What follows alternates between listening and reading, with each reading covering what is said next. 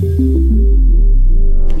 on the last podcast, we were talking about tinkly balls, and today I have a bell of my bike actually tinkling away beneath me as I'm taking a sunrise cycle to meet this morning's guest, who I'm going to get off my bike actually.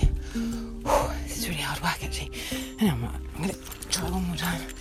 Really, quite a big hill with a lot of uneven stones. And um, I was supposed to be here. I kind of felt like I have to whisper because the sun is literally rising and it's wow.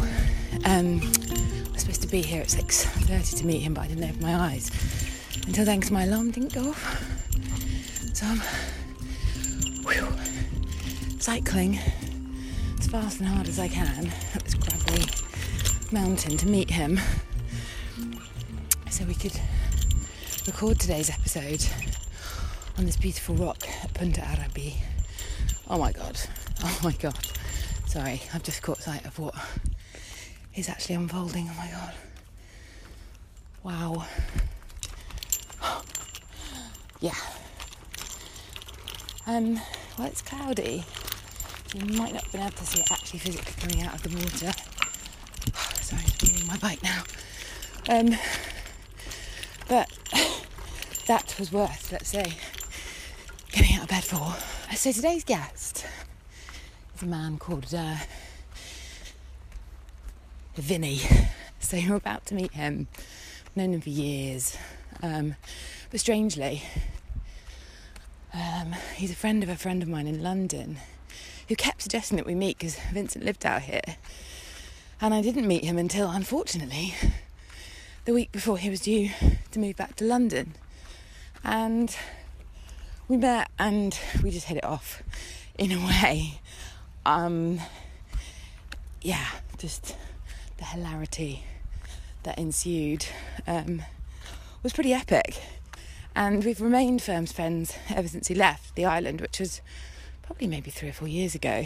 Um, and I love him. I just love him so much. He makes me laugh like so many people um, can't. Um, and the support he shows me in this world, yeah, it's pretty next level. So um, I'm really excited to be having him on today's podcast, but also um, to be meeting him in this spot is. We'll explain why we're meeting here, but whew, I finally got my breath back and I can see him sitting there meditating. So I'm gonna, I'm gonna shut this down and um, yeah, we'll be meeting him in a moment. Reset Rebel. It's the Reset Rebel. It's the Reset Rebel. It's the Reset Rebel. Coming to you every day. Good morning. Welcome back to the Reset Rebel with me, Jo Youle. And I've just had a rather hectic uh, cycle across the island. Um, very sweaty. It is July. Um, I woke up slightly late this morning. I have to um, do a little bit of a confession session before we kick off today's podcast. Um, I was um, half an hour late waking up to come and meet this wonderful man um, that we're going to be st- speaking to very shortly for sunrise. And I'm actually sitting here, I'm sure we'll describe the scene together shortly, but watching one of the most beautiful, beautiful scenes this morning. Very, very serene and calm waters. And um, it gives me great pleasure to um, introduce today's guest because we've been talking about doing this for uh, a long time, let's put it that way. Um, so it's kind of a miracle that we're sitting on this wonderful piece of rock together this morning. Um, and it gives me, yeah, a lot of joy um, to introduce Vincent Clohessy um, from The World of Love, the creator. Good morning. All right, Treacle. for, anyone who's not Cockney, that means good morning. Well, I'm not Cockney, so um, thank you for translating. That's uh, very kind of you. I forgot about your uh, multilingual uh, tendencies. Yeah, thank you. Yes, I speak many languages. Yes, you Yeah, do. That's very waffle. true. The language of love. Is that two? That's number two. yes. My favourite language, actually. Well, let's stick with that then, shall we? Let's. I mean, golly, it's, it's not even 7 a.m. Steady on that. Is that right? Gosh, yes. Well, it's always a time for love, Jo. So they say. Yeah, I say it too. I haven't got my love watch on this morning. I sort of, it seems to have um, conked out in the night. That's why I was late. Well, um, we'll make up for it. I need to send it back to the love doctor, the watch love doctor. You do indeed, yeah. Could that be arranged? Uh, I'm sure it can, yeah. Just need to uh, wind you up. Well, it doesn't take much, I can assure you. Especially at seven o'clock in the morning. Very little, I can, I Yeah. can confirm. yeah. Great. I think just cycling here like a lunatic, um, trying desperately to make sunrise when I knew it was kind of um, probably happening four minutes after I opened my eyes. Jo- was a challenge. lucky because there's cloud on the horizon, and just when she got here, the sun peeked over the clouds. So she actually made it for sunrise, even though she was a slightly tardy. That is very impressive, Jo. I'm always on time, baby. Yeah, always on your time. Do you know what? That's actually not true. And um, I am one of those like typical British people that I'm basically early for everything, which in Ibiza is a thorough rarity. You do not find people on this island that are early for everything. But I get such fear about being late, even after five years being here, where everybody runs on a Ibiza time, which is basically always 10 to 15 minutes after the event occurs. Um, I, yeah, I just, I, I really find it quite rude actually to turn up late to things. well, you're spending other people's time. If it was just like their money, so if you're 15 minutes late, it's a bit like spending somebody's 15 euros without asking them. I, I absolutely wholly we agree should with put you. you in charge of time. I've decided. Of the universe. Yeah, okay. Think big, Jo. Well, you know me. yeah.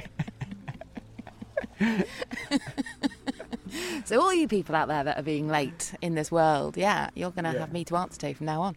I like it. Yeah. Yeah, and you will be punished accordingly. Well, now you're really talking. Yeah, yeah. That's lit Jo right up.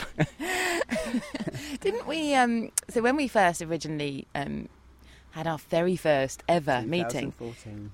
oh my God, you can even remember the date, can you? I can't. Well, um, it was epic, Jo, meeting you. Yeah, I, I broke a rib, I think, laughing so much. I, do, I don't remember laughing that much with another human being. It really was just magical. Yeah, Talamanca. At Hostel, Hostel Yeah, Talamanca, in that little uh, that little bar on the end there, which is one of my favourites actually in Yeah. that neck of the woods. Isn't that? And then we um, we spoke about this this venture of yours, the Reset Rebel, back then. Well, at that point, this was going to be an actual radio station because you know me, I like a big idea. Yeah, yeah. And at Universal. that point, this was going to be a global radio Yeah, yeah. station called Reset Radio, which kind of, um, yeah, it's a bit of a long story, really, how it all got born. I've never actually really explained it either, but it, it was going to be, it actually, it seems like I've actually got this opportunity. I may as well actually go into it a I'd teeny bit because I was out for a run and um, I was listening to the new Daft Punk album. And it was a song with Giorgio Moroder talking about how he invented the synthesizer and the keyboard. And at this point, when I was out for this run, I was listening to this story. I, I suddenly just got this big ball of like joy in my chest, really, listening to this story. And it just like, I felt so inspired listening to how he had done something, I suppose, which technically could have been a relatively minor invention in this world, but it actually blew up and became like one of the biggest things in music. And obviously, he's a multi, multi-millionaire. And I just and thought, rightly so, I'd like to well, add. absolutely, the guy's an absolute hero. Don't grudge him a penny. Not, not even slightly. No, that's absolutely right, Vincent. Thank you for, for pointing that out. Um, but the point is, I just thought, wouldn't it be great to have like a radio station uh, where you will get to listen to people's kind of inspiring stories and get to hear about how they got from A to B, i.e., how they made it big in music or as an actor or as a doctor or as a lawyer or as a dentist or, you know, so that people kind of starting out in this world, which is still a hell of a lot of people, and it's becoming harder to really create your own kind of like mark in this world. Um, yeah, you would get to kind of really find out the nuts and bolts of people's journeys. So, and in that moment, I decided I was going to create this thing called Inspiradio, like a talk radio station, um, but with music interwoven in between these stories. It wasn't a talk radio station at all, but it would have every two or three songs would be like one of these really amazing stories, and it wouldn't be a long story; it would be a short story. Then the longer version would go on the website, and you could go to the web page and hear these wonderful stories and listen to these podcasts. So that's I've probably just given someone a really great idea out Yeah. there. Anyway, you know that's Yeah, that, we'll that's become still a a millionaire, possibility, and we do begrudge you every penny. and we might come and hurt you. Yeah. All right, so just don't even go there. Um, so that was kind of part of the the plan many, many, many moons ago, and. I was told that the word Inspiradio was cheesy and this concept wasn't going to work and blah blah blah blah blah blah blah blah blah. Lots of complications setting up a radio station in Ibiza, and then you know the idea moulded and changed and moulded and changed until we are actually making this podcast instead, which which I'm loving. I'm really really enjoying getting to meet people that work in wellness who are yeah, people that have discovered this island through various different wonderful means and paths and journeys and experience. So, how did you discover Ibiza, Well, first, I'd like to say um, you've really found your groove in these podcasts, Jo. I love listening to them, and you, you, you really come alive. You're in your element when you're doing it. So, well done, you. Oh, How did you I first much. discover Ibiza? Yeah. I, I'd love to hear your story because you are quite a changed Oh. man from the one that um, you tell me that you used to be. Although I haven't met this version of you, so No, I, I have to take your word you for it. Yeah, you probably wouldn't be here with me if you had. On this Oh, rock, alone in the middle of the morning. Yeah, in paradise. Um, so it started, Jo, with uh, a, a girlfriend who invited me to join her on holiday in Lanzarote, 2006, 2007. And I had never been to um, sort of holiday isles in the sun. Um, it just wasn't part of my culture to go to like the Med or Costa del Sol or anything like that. So we went to Lanzarote and we arrived in the evening. And when I got up in the morning, I went to get some oranges. I love oranges. And when I was walking out uh, in the street, I got hit by this inner voice that just drew my attention to the environment. And coming from Hackney, which was cold, damp, dark, miserable, violent, just noisy, really kind of like heavy energy, I was in this beautiful place, which is everyone's. If anyone's ever been to Lanzarote, it's very flat, so you get a lot of sky. And it was a beautiful day, even though it was kind of like the end of December, and the sun was on me. And this voice inside just said, "We need to get into this environment to thrive." And I took note of that. And when I went home, I had a business which was based in London, and it was location dependent. So I changed the business to location independent, and then um, I, that relationship had ended, and I met another person, and she had the same vision to live somewhere like uh, Lanzarote, and I wanted to originally go just in the winter, and I'd fly back every month, and um, it was just at a time when Jo's blowing creatures off of her skin. Yeah. Being slightly attacked here. Jo's delicious, and Bugs love her. Um, so, so I, I, I met somebody else who introduced me to the idea of Ibiza, which I scoffed at, Jo, because there had been a program on in the UK called uh, I think it was Brits Abroad or something like that. and It was by MTV. Brandon Block on there. It probably hi Brandon. It probably was. and um, and they were like Brits Even Peasy having naked. yeah having sex you know in the gutter and and um, and I, so I scoffed at the idea. But then I looked into it and. Uh, on online, and when I, what I discovered were all the things my heart and my soul and my spirit had been yearning for, and um, and so I decided, without ever having visited Ibiza, that I was going to emigrate and go and live in Ibiza. So we packed up. I packed all my stuff up uh, at my place in Hackney and moved to uh, the coast, and then we came here to have a quick weekend visit. And uh, we had a fight, and um, it occurred to me that this was the end of the relationship. And um, and then I was on the, the beach in Aguas Blancas about one o'clock at night, having had a few beers, and I was in turmoil because I wasn't sure whether I could move to Ibiza on my own. I Didn't trust myself. With somebody else who could do it, on my own, I wasn't sure. And I was in the sea. I don't know if you've ever been to Aguas Blancas. Uh, it's quite amazing. There's no hotels there. It's uh, it's very dark, and this was in October. And I um I got in the water, took all my clothes off. It's the first time I'd ever been in the Med, and um, I just kind of like put my hands up to the sky and said, "Give me a sign whether I should be here or not, whether I should move here or not." And then I looked down, and the water around me, Jo, was electrified blue, which scared the hell out of me. I know now it's called bioluminescence, but back then I had no idea what it was. How drunk were you, Vincent? Very drunk. I would say I would say actually three or four beers in, so not too much hmm. by my standards A little bit whoopsied. by my standards, just starting. Um, and I don't know if anyone on the islands have seen this before, but it's really the most extraordinary phenomena where um, plankton um, becomes uh, luminescent because of mixing with oxygen. and I took that as the sign that um, I was to, to come here and and this is where I was to be. So I went home, and about six months later, moved to the island. Didn't know anybody, didn't know the language, um, didn't have a job, didn't have a place to stay. But just, I think for a lot of people, there's a calling that you you you you you listen to and you take, and and I did that, and I'm incredibly glad that I did because it transformed my entire existence. Well, I'm incredibly glad you did as well because um, otherwise, well, I think we probably would have met. And the reason because of that is that we have a mutual friend, um, two mutual friends, in fact. In fact, probably more, Yeah. but definitely Rob and, And Alex um, Buck, Ale- Alex. Alex, but hi, hi, boys. By the way, if you are listening, two of the most extraordinary souls I've ever met. Gorgeous, Uh, amazing human beings. two of the finest. yeah, I love them. Mm. Yeah, deeply. But they kept suggesting when we were living here that we live, met Alex, up. particularly, yes. I think we connected before we met uh, through Facebook, um, but we hadn't. Uh, we became friends, but on Facebook we hadn't talked or messaged. Mm. So it just kind of happened by um, our wonderful friend Amanda. I believe it might have. Did, did she not? she gifted you She- one of my co- one of her coaching sessions. Oh yeah, wasn't Yeah. that after our round the island walk? I think, or one of her uh, round the island charity challenge jobs. Could I think I might have stuck a ticket in a raffle somewhere Right. and um, pulled And out a little meeting. of, well, what a lucky bugger I am. yeah. And Look where you are now. Well, actually, I did find that session incredibly helpful, and obviously told you all about this crazy, mad, harebrained idea I had.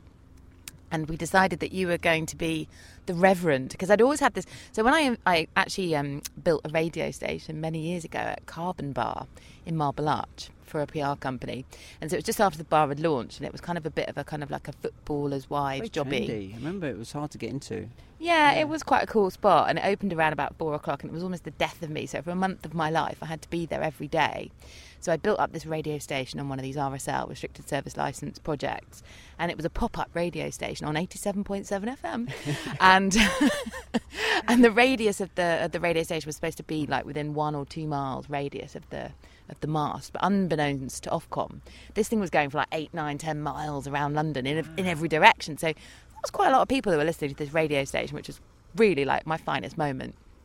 And basically, for a month, all I really did from sort of 4 p.m. till it closed at like 2, 3, 4 in the morning um, was obviously put live DJs on air and who were actually DJing in the bar. But sort of drive time was like 4 till sort of 7 really when the bar opened.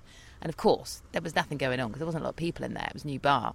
So we had to kind of amuse ourselves really, which of course involved making a lot of cocktails. And if people were then given the secret word, they would then come in and get a free drink. So I basically spent a month in um, Carbon Bar of Marble Arch running this radio station, but drinking very heavily Yeah, yeah.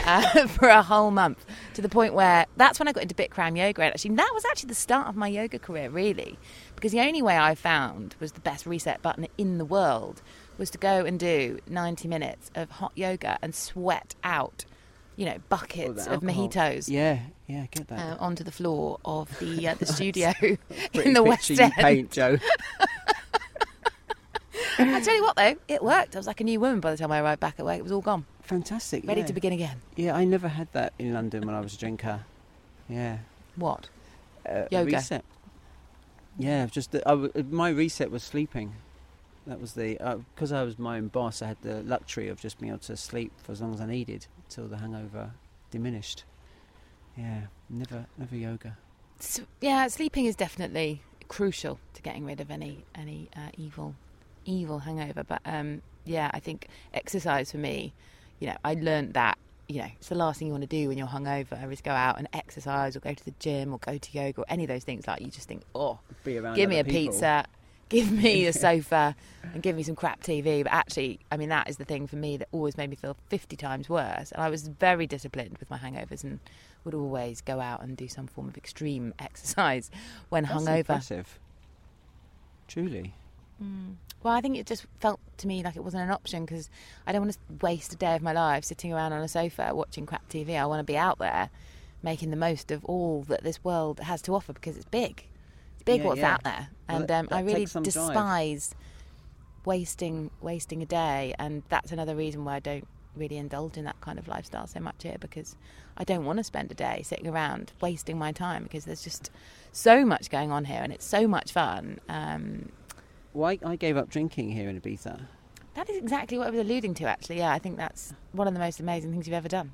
Uh, truly, it was one of the healing aspects of the island, where for me, I think if you're open, you you can receive that type of healing.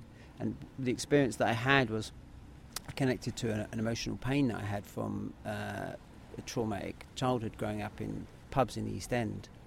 And uh, my dad was a, a problem drinker and also violent when he was really drunk.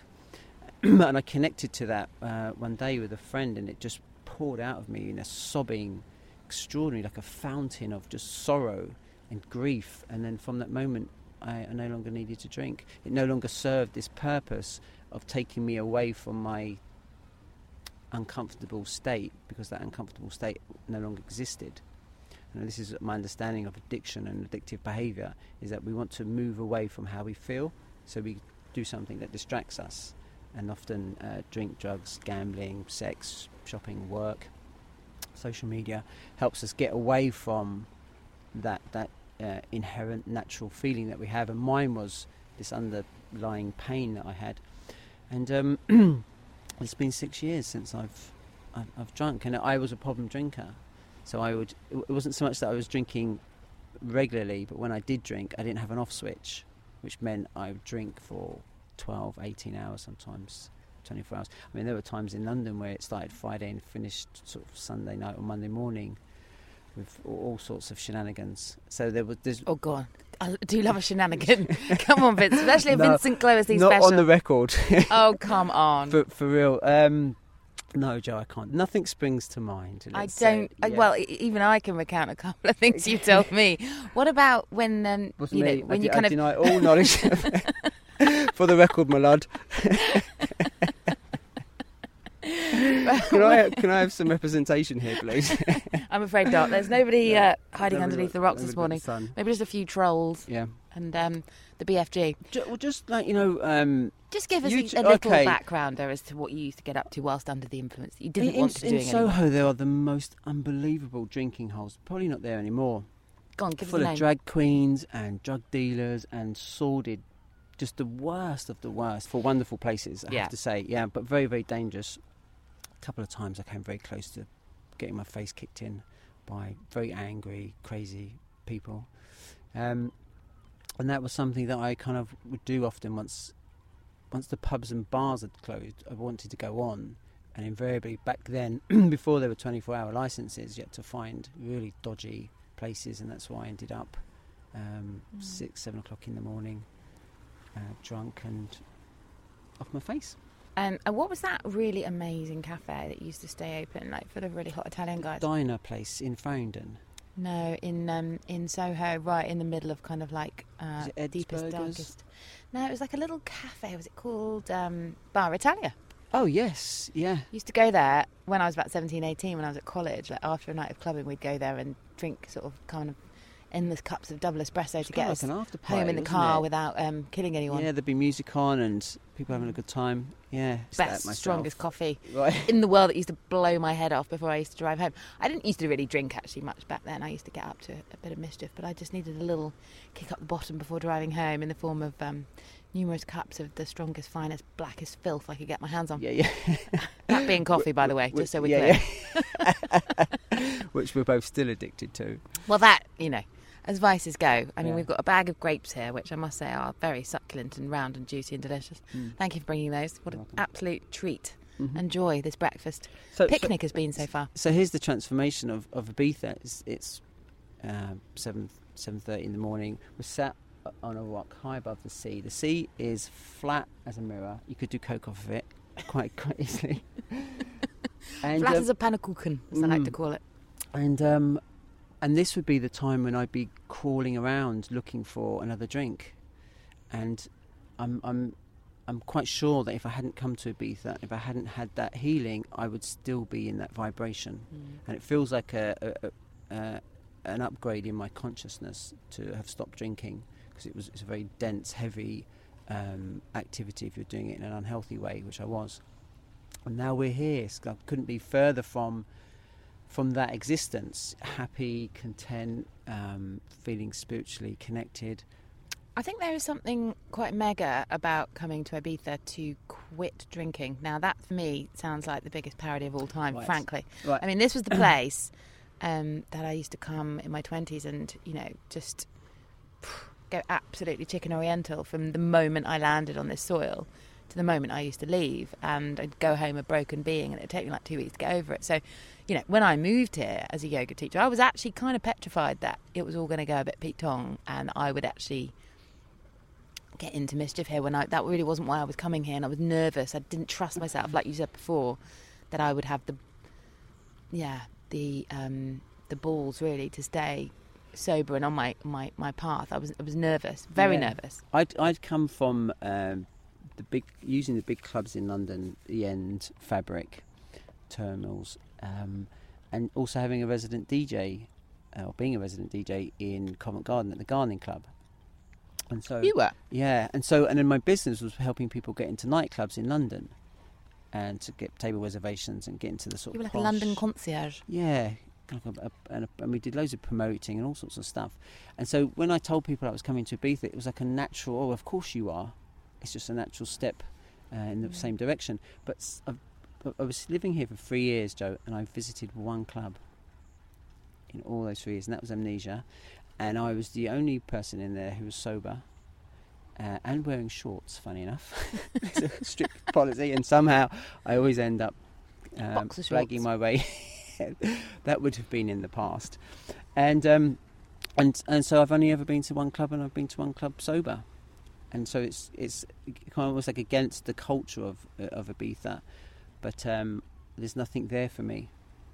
I've, you know, I've experienced the euphoric feeling of being a DJ and being on a dance floor, and it just feels like there's there's no need to be in that environment with that um, like um, kind of frequency. I And the, so the i- island's given me all the other aspects of um, sobriety and um, and natural being, like being um, always conscious, never never unconscious, always present, always aware, always in the moment, always the generator of my own thought processes and feelings and emotions, never never artificial. That's beautiful. That's really beautiful. And I think it is. be- I'm fortunate to have that, and um, and Ibiza offers you that, offers you that opportunity to step off, to reset, to get back to yourself, and then from there do the, the healing that you need to do. I think if you don't take heed of the messages it's sending you in terms of like what your thing is that you have to kind of face up to while you're here, because this island will throw you in its washing machine cycle like a rag doll, really. And um, obviously, with the rhythm of quietness in the winter and the crazy hecticness of the summer, if you've got a little thing going on, like a little issue that you're you know your theme of life is that you're sort of supposed to conquer and solve within this lifetime as we all do. You might not work out what it is uh, anytime soon but you know if you've actually gotten to grips with what that little problem is um, and seen it in all its glory this is the place where you basically have to crack on with um, with fixing it. And um, if you don't you're only going to pick that up and take it with you wherever you go. So i think it's a great place to have a real look a long hard look um, at what's actually going on. And that sounds ridiculous in some ways, but I don't think it is because I think here I've noticed patterns of behaviour that more than I ever have anywhere else in the world. Oh, your own patterns of behaviour. Um, absolutely, yeah, absolutely. I've seen things about myself which I've never noticed anywhere else because I've had time to, yeah, to actually see them from other people's perspectives and maybe much more awareness, much more consciousness, and much more um, ability to actually take a good long look at those things and want to change them. And there's still many things, many things that I'm working on. But um, I think here is a place where you can really do some work on yourself and um, have the time and space to do that, or make the time and space to do that if you're willing to partake. And there's a hell of a lot of people here that are not. You know, there's a lot of people um, probably still partying big time that don't really want to be. There's a lot of people living the kinds of lifestyles that they have brought with them and they haven't changed. And they, and I think that they would actually desperately like to, but a lot of people really don't know. I'm not putting myself or yourself, by the way, here on a pedestal any description, but I am saying, up there if you like. uh, yeah, right you can just Yeah. perch on that, Yeah, that thanks. throne for now. Hello, like, David, I'm up here. you know, I, I got some really great advice from a, a- a dear friend who, um, Kate, who, who recently passed away, unfortunately. She was a resident here for 25 years. And she said, um, people come to Ibiza uh, for two weeks. They're away from their their world at home, and they get to just enjoy, let go, release, and party night after night. And it can be regular folk from Norfolk who uh, will find Norfolk? themselves Norfolk, and they'll find themselves drinking every night because they're on holiday, and that's okay, and they can do it, and they don't have to get up for work. And then they fall in love with the island, and then they decide to, to move here, and they uh, shut up shop, and they sell everything. And when they come over here, they got bags of money. Uh, this is back in the day, bags of money in comparison to local prices, and um, they go back into that that holiday mood. And then they're making friends, so they're going out to parties, etc. And she said, and after three three months, six months of this, they're either alcoholics or they're hooked on cocaine or the drugs. And she just warned me, avoid that. Be really careful not to get sucked into that world. It's so easy.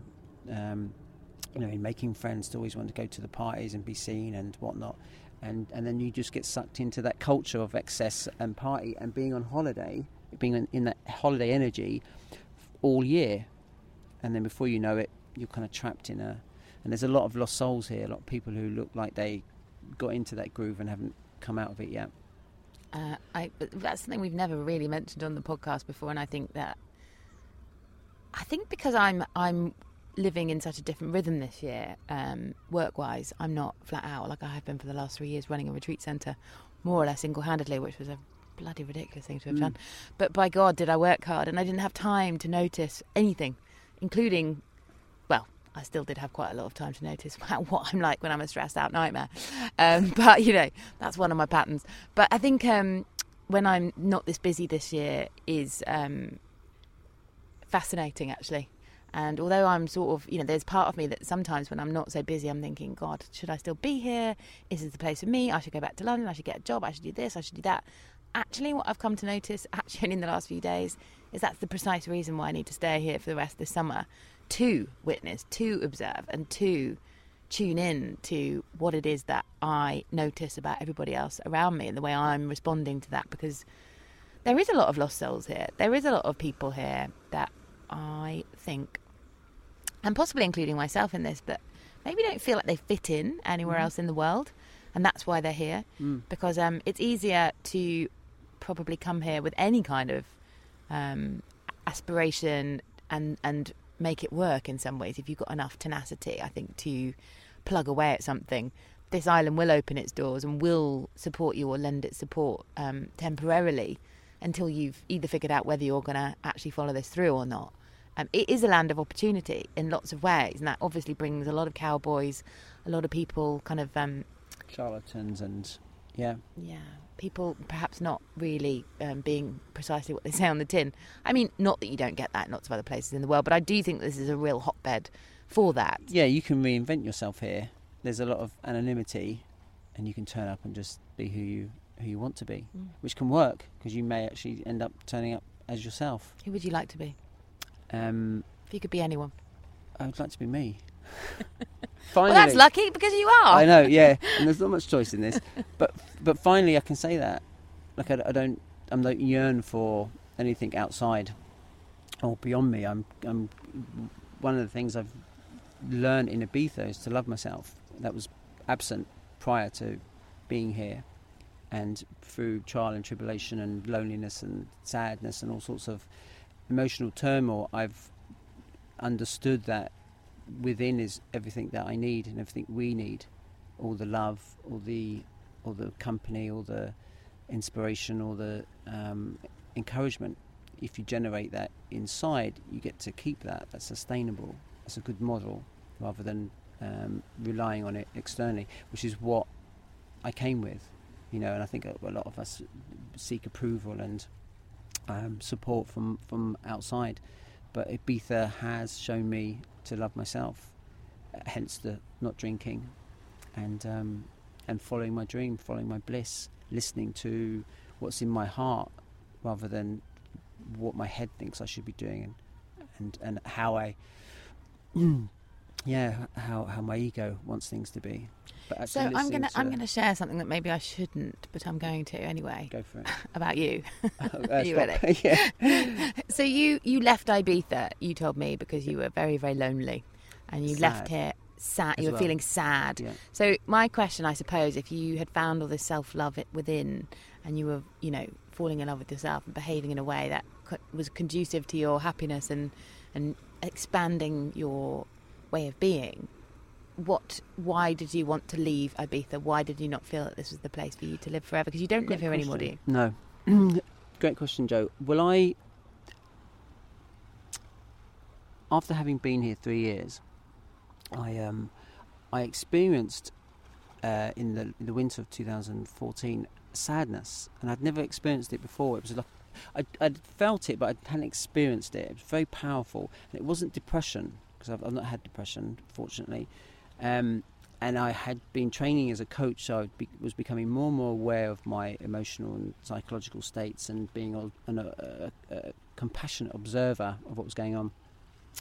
And um, and what I figured out, what I realised was, even though I had a lot of loving friends here, um, there's something about me that needs to love others to then feel um, love.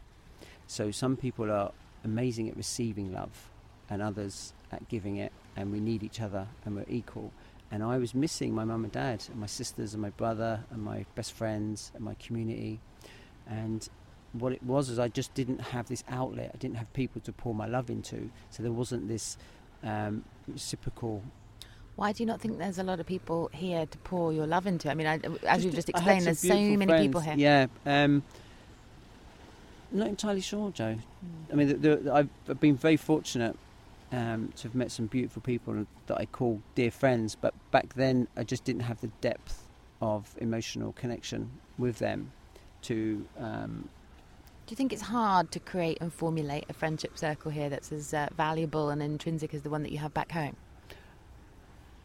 um, well, uh, family's an important part, so you can't replicate that if they're not here. But deep, profound friendships, yeah, I have them.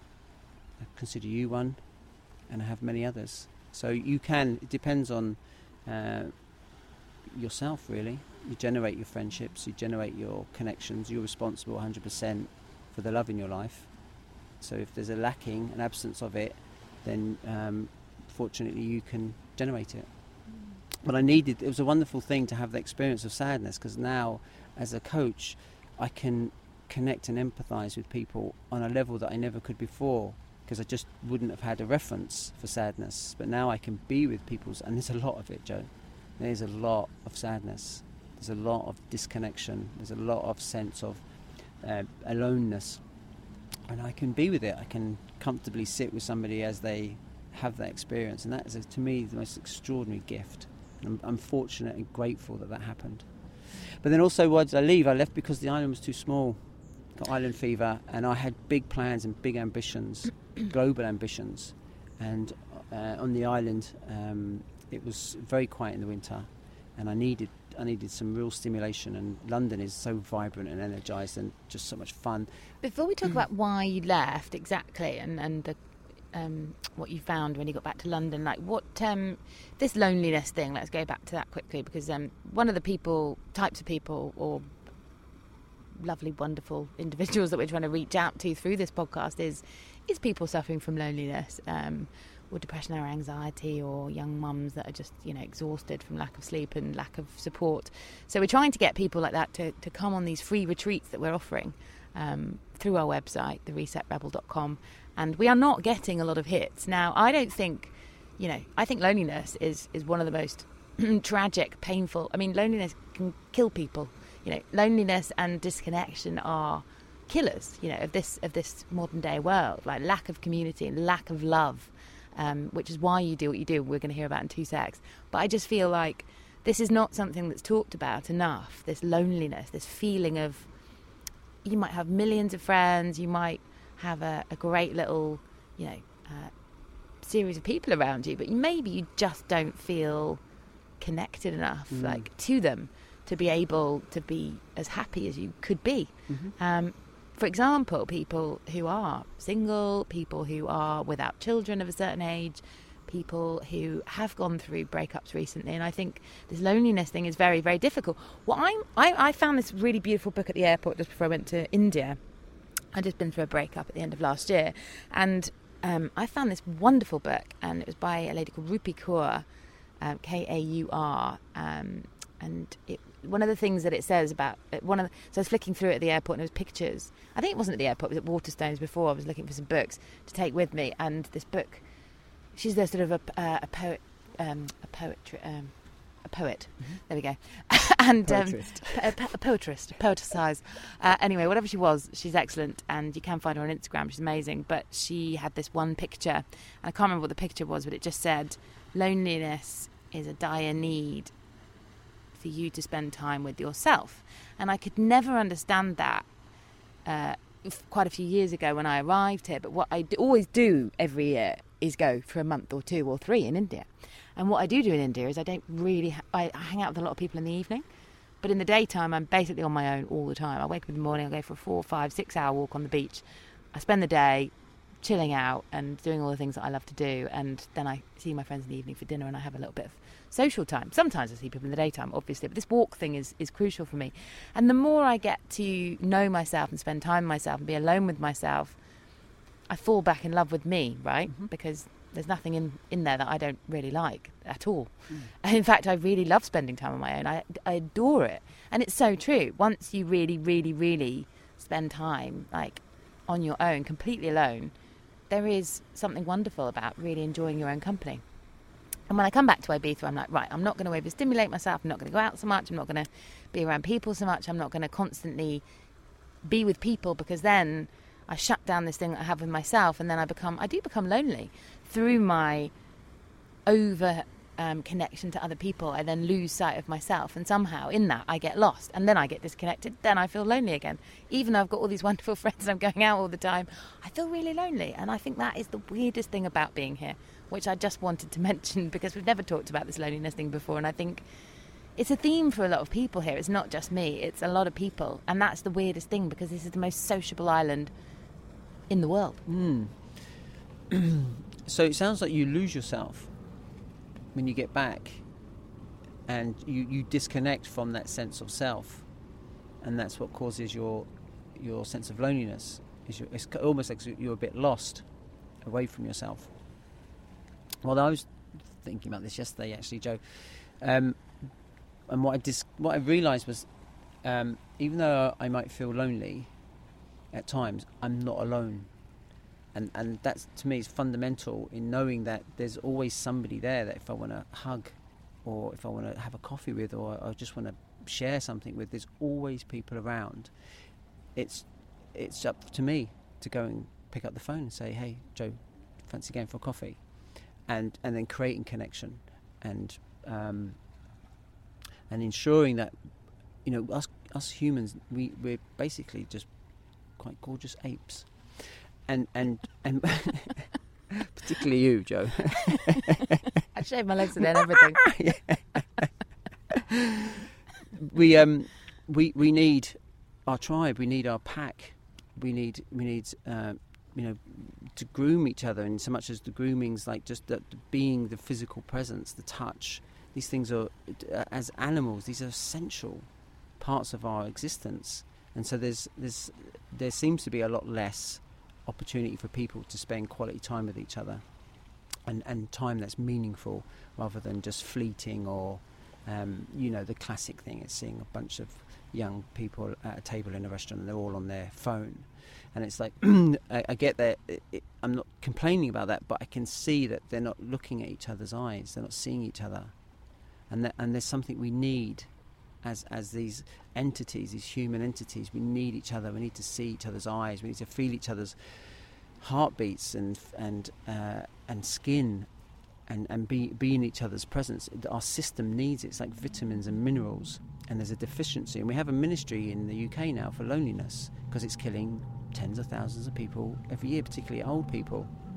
And so there is a, a need for us to um, start to change our focus and I've got this prediction, which is, um, I think in future we're going to be mindful and and focused more on healing um, as as an economy, where our, our attention is going to be on um, healing the environment because we've just dumped so much toxic crap into it and have transformed it, and it needs to be cleaned up. It needs to be healed. Otherwise, we're not likely to be able to survive here.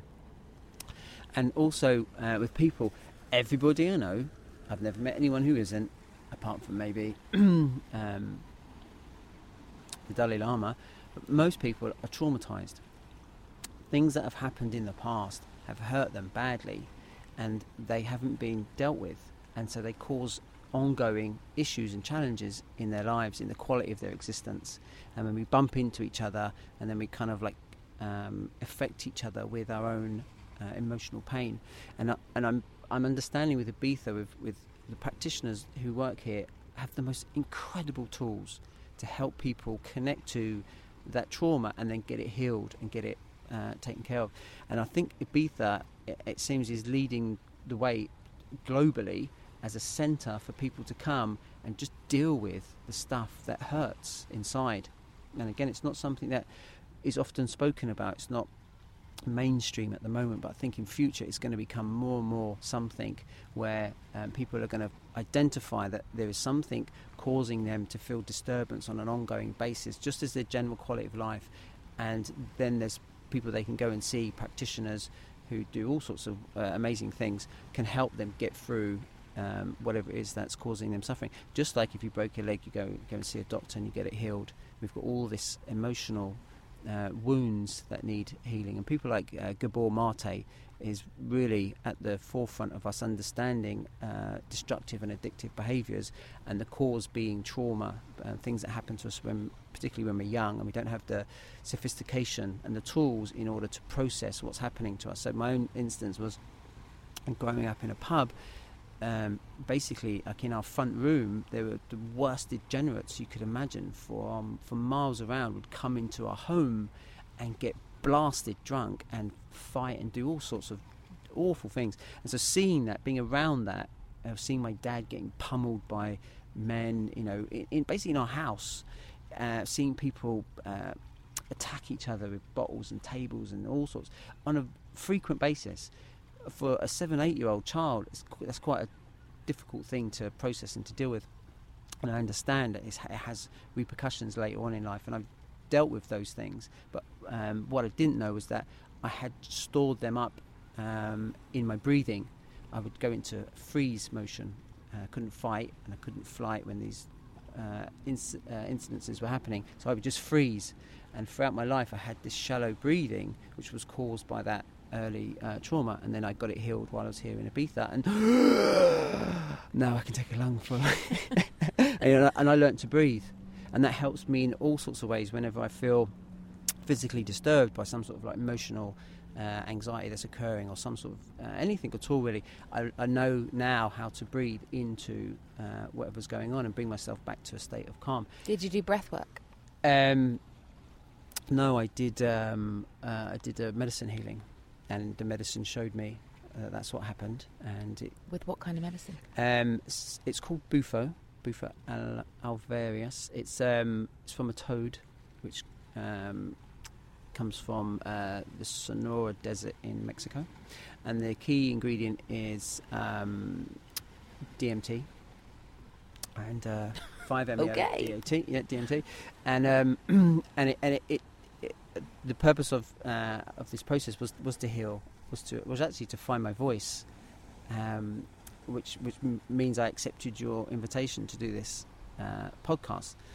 Uh, I wouldn't have done it previously, and um, and that was one of the things it showed me. It showed me that I had stored this um, in my muscles around my lungs and underneath my ribs, and it um, it, it, seemed to have taken hold of it and and uh, got rid of it for me and so so everybody wherever I go, you know, I'm I'm hypersensitive and I can feel people's pain. I can sense um, the, the, disturbances that they have in their systems, and and everybody has them. And what I'd like is for people to, to get themselves to somewhere like Ibiza and get on the deck, do yoga, get connected to that emotional store of pain and trauma, and then get it de- dealt with, get it healed. Because the thing is, so much of that stuff turns up in relationships, which is my my passion. And um, what's amazing is we now have the tools to help people connect to the, the, the, the baggage, the wounds, the things that disturb them that they then bring into their relationships, which cause havoc. and this is, um, you know, the island is, is really quite the centre of the universe for me in um, what's on offer for people to get healed and um, and to make a difference. I'm gonna um, switch from this um, particular recording device. We've got 35 seconds of space remaining. We will switch onto my telephone right now, but um, I'm glad that you think that Ibiza is the centre of the universe for um, that type of healing, and that's um, yeah, that's beautiful. So we need to hear more about your World of Love project. Let me just um, Super. yeah, we'll just change over. Um, yeah, we're back. Um, we were talking about Ibiza being the centre of the universe for healing and for dealing with trauma and fixing pain and attacking problems that probably lurk beneath the surface of most of us, even if we don't think we've got anything to, to work on or to sort out or to rectify. Um, yeah, I think all of us carry around a certain element of baggage in this world. So, talk. I'm, I'm still here with Vincent. We're still here. It's getting a little bit warmer now. The sun is fully up in the sky, and we've probably got about another half an hour, I reckon, before uh, we start sort of cooking like two Yeah, yeah. vampires just let out of DC 10. um, so tell us why you this World of Love project. Yeah. This is why you left Ibiza to, to kind of get really into the heart of this. And so I'm intrigued as to why you decided to leave the island to, to get stuck into this fully, um, and and what it is actually. Just tell us what it is. Well, it actually, um, I, I left Ibiza um, and had these grand am- ambitions to uh, establish my coaching practice in London, which I did. And while I was there, I was I was uh, wanting to find my niche, and I was dealing with this. I was thinking about this this philosophy um, that I'm kind of cultivating for myself, and I was considering uh, just life and existence, and the fact that um, I, I've been born into paradise. Uh, Earth is paradise. It's the most extraordinary existence we could we can't even imagine if we want if we tried to, to exist uh, so to create somewhere as, as magnificent as planet Earth. And I'm born with this body that has like a trillion cells that are right now computing in the most stupendous orchestration imaginable. And I haven't done anything to contribute to either of those things. So somehow I got here. So there is this, um, say, God of my understanding has put together this entire universe such that you and I can sit here right now and have this conversation, and people at home can be listening to this podcast. It's just stupendous beyond measure. And I was just thinking about, um, given all the gifts that I've been given, uh, and and the, the characteristics and the traits that I have, um, I was thinking, really, if, if if say there was God and He was like Father Christmas, but all in white, sitting on a cloud, and He called me up and He said, "Right, Vincent, 45 years now, son." What have you done with your life? I would be left wanting. I really would have nothing to say. Well, actually, I've taken all these gifts you've given me, all these talents, and I've orchestrated them in such a way that you know I've, I've, I've made a contribution to the to the world. And um, and then I thought, well, I really want to organise my life so that for the next 45 years, I actually endeavour to do something that um, ultimately just improves the quality of, ex- of, existence for humanity. That would be just, just an incremental change. I just want to lift up uh, the, the consciousness of humanity just a degree. If I could do that, that'd be amazing. And then I was trying to find my niche. I was at an event and I, I couldn't quite connect to what type of uh, coaching I was wanting to really put my heart into because I was doing life coaching, relationship coaching, and enterprise coaching. And then um, I had this God metaphor again. I thought, okay, so if, if if God had asked me, Vincent, I'm going to take care. It's going to give me an, give me an offer. I'm going to take care of everything, all the all money worries, all your considerations, all your resources, everything. Everything's taken care of. In exchange, you will commit to do one thing and one thing only for the rest of your life. What would you like to do? And what came up straight away was just working with a couple, and the idea of just sitting there uh, and helping them to figure out themselves and the dynamic in their relationship and then just to, to create a loving connection. And if I did that every day, all day for the rest of my life, I would be delighted. That to me would be a very happy existence. And, it, and the, the feeling was, what a gift that would be. And then I knew, okay, this is my calling. This is where my attention should be going because this is what, what lights me up most. And then I was at a networking event and um, I realised that what I wanted to do was um, spend time bringing together all of the best resources that I've discovered um, about love and relationships since I, since I was a kid. I've been fascinated by interpersonal relationships and I'm super romantic and I'm super loving and I'm, I'm uh, really interested in how love arises and, and its dynamics. And I've collected tens of thousands of resources. I'm like a sponge just soaking up anything that relates to, to relationships. And I found the most unbelievable tools and resources to help people find love and, and keep love and, and help it thrive. And it's people like um, Byron Katie who's created this uh, process called the work, which helps people identify whether the beliefs that they have and the, the thoughts that they have are true. So, so often when I'm working with people, they're telling me how they see the world, and in no time at all, I can have that disappeared because it doesn't, it's not predicated on reality. It's predicated on I believe what I'm thinking and I believe what I'm seeing, but I'm not questioning those things. And so, uh, so often with my work, if I can just teach people to use this tool, which is called the work, um, it can help them get to reality, and then from there they can make sense of what's happening and, and move forward. But the thing is, so many people have never heard of Byron Katie and they don't know about the work, but it's transformational in how people relate to each other, their parents, their children, their, their husband, their wives, their brothers, sisters, their eh, all sorts of connections. And it, what I wanted to do was to bring the very best of these resources together into onto one website and then just direct people to go there. And if they needed support or help in a certain area, they could find the resources that would make a difference. And so the World of Love was born. And then on this networking event, somebody suggested I do a crowdfunding campaign, which I did, and, um, and that gave me the funds to be able to come back to Ibiza this winter and just spend three months building the, the website and putting together the World of Love. And then out of that, Jo, um, came this uh, uh, desire also to to basically I, I, would like to contribute to humanity in a way that's meaningful to me and is reflective of who I am. It, it reflects my values, and um, and I, I, one of my highest values is adventure, and so uh, I, I, love uh, movement, I love travel, and I love excitement, and I love to be doing something, being busy with um, what's next, and um, I also had this uh, this idea that I'd, I'd like to know what love is.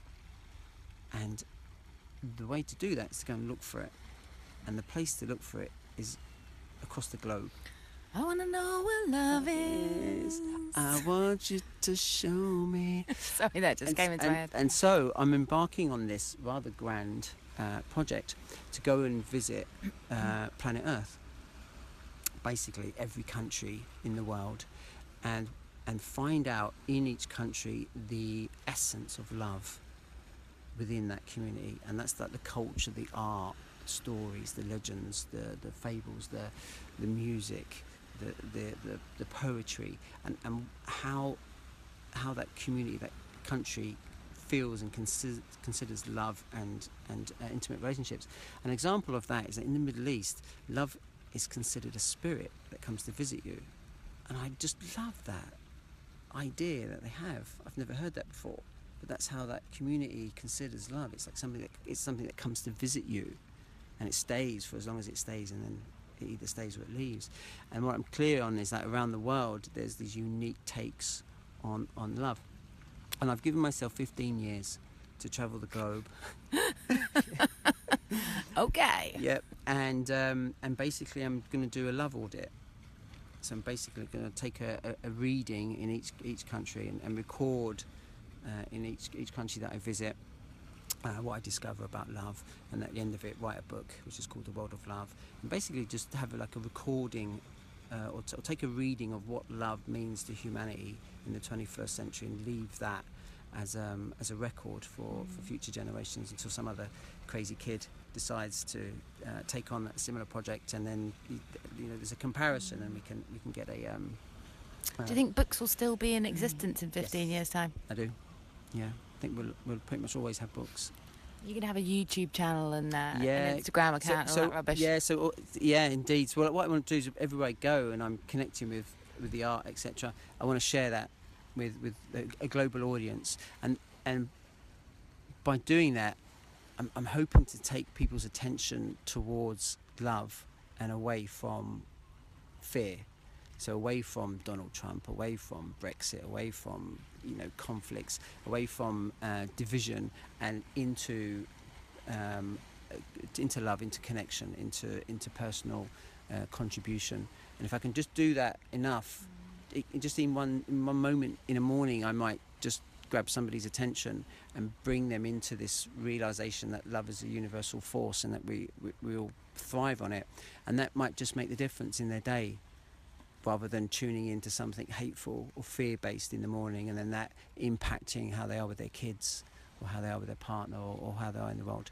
And it's, it's just kind of like it's, it's a battle of, of attention and bringing people into a light consciousness and away from uh, heavy, dense, fear based consciousness. And then I love it. Thanks, and then and then also just and then just sharing with people the tools that make a difference in falling in love and staying in love, because we um, it's, it's a language that we we learn. It's a set of skills, and the more skills that you have, the better you're able to deal with the challenges that arise. And I want to share them with with the world. A beautiful project! I absolutely, Thanks, mate. yeah, I really love it. That's really gorgeous, and um, definitely something that we all could benefit from, without a doubt. And there's a lot of, uh, well, I mean, the only language in this world is love. That's the only thing we So- ever so understand. Also, it's it's the the heart is the most prominent symbol. Wherever I go, it, it, Especially in I'll- Ibiza. Yeah, but but in London, everywhere I go, you'll see more hearts than any other symbol. It's just you know, it's, it's who we are. And there's not, there's just not love, uh, enough of it at the moment, Hmm. as we as we alluded to earlier. With, with I'm loving you because these grapes are absolutely outstanding. Yeah, yeah. Like some of the best grapes I've ever eaten. My love for you has grown exponentially in the aftermath. Oh my goodness. I think I'll have one too. No, it's true. I mean, you know, hearts are everywhere, and, and particularly in Ibiza, and there is these, there's an explosion of these annoying shops with, you know, hearts and, you know, all these kind of Instagram cheesy. account. Yeah, I mean, great, great for that.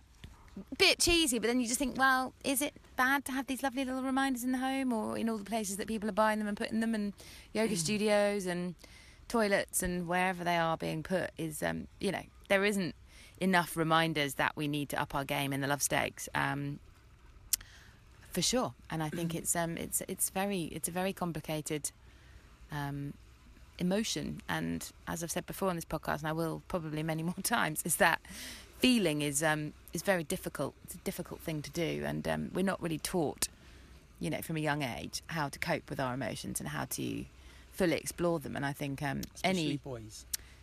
Mm, I just think humans in general. I think humans in general.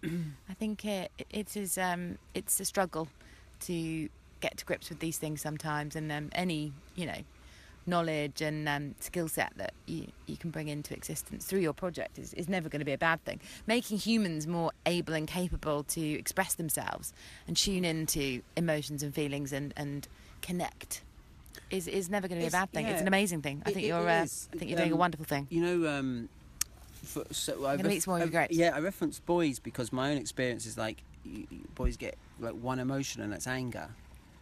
They're allowed to have that, and then everything else is like man up. you know, you're not kind of you're not led to explore your emotions when you cry. You're told to stop. You're not allowed to cry. So there's an emotion you're not allowed to have. Isn't that your experience? Because I don't think that that's true of all boys. I think that you know, look- look at the, the boys that grew up in Ibiza. I mean, Oh, there's a lot of very blessed kids over now, here. Uh, so my, my, our good friend Alex um, is raising a beautiful boy, Dexter, and this boy is going to be raised with incredible emotional intelligence. And and so the, the, the current generation, there's a, a, a rising in consciousness, which is which is healthy. But I think of it like. Um, if, if it's a very limited emotional range, it's a bit like watching a black and white TV, and you're denied access to the IMAX cinema with its incredible screen, its incredible rich colour, and its diverse sound. It's like that difference between um, not being able to access and, and and be with and experience these emotions. That it's like they're happening, but you, there's a denial. They're pushed down, and it causes all sorts of problems. Um, in all sorts of areas of our lives. So the, the, the raising of emotional intelligence, um, I think, is vital for our survival. I couldn't agree more. I think that actually leads us on to, unfortunately, wrapping up this podcast because um, we have hit the hour mark.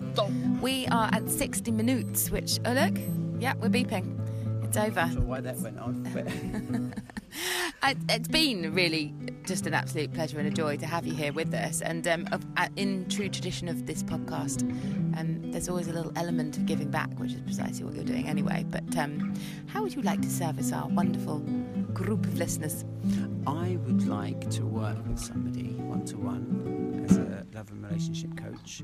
They can be single or they can be in a relationship, and I'll work with them for three months for free as a gift to the Reset Rebel.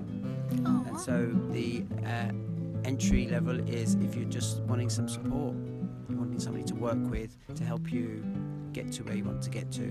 If you want to fall in love or stay in love, then we'll work together to make that happen. Vincent Clohessy, what a generous man you are. That's very, very kind of you. Thank you very, very much. My And, pleasure, um, treasure. The way to get in touch if you've enjoyed today's podcast and you think that you would like to have a little bit of coaching from this man uh, is on just the good news please at gmail.com and you can also go and check out our website theresetrebel.com for all of the other wonderful gifts that we do have to give away here on this show and this platform and um, we're just not getting enough people applying maybe you don't think you're worthy maybe you don't think that you uh, hit the criteria um, but you're wrong. Or you must know, but he's somebody that does. So recommend a friend, share this podcast, share the love, share the Vincent. Um, he's, there's, there's plenty of him to go round, I can Yeah, assure yeah. Put a friend forward. Well, well, exactly. Yeah. Do something for somebody else today and share this podcast with them and see if they fancy some time with Vinny. Because I tell you what, he's a clever man, if you hadn't noticed that already. And um, he's got a lot of love to give and a lot of love to share. And um, he's, a, he's a beautiful human. We love him dearly. Thank you, Vincent, for joining us here for sunrise and the sparkling ocean in the distance. I'm absolutely rusting. Yeah. It's time to go. It is. I would like to leave uh, the listeners with one thought, and that is no matter what's going on in their lives, no matter what they're facing, no matter who they're facing it with, love is always the answer. And if they go with love, they will always benefit in the long term more than any other option available to them. Bye bye. Oh, I love you. I love you too. Thanks, Jo. We're going to have a hug now. Oh, we are. Oh.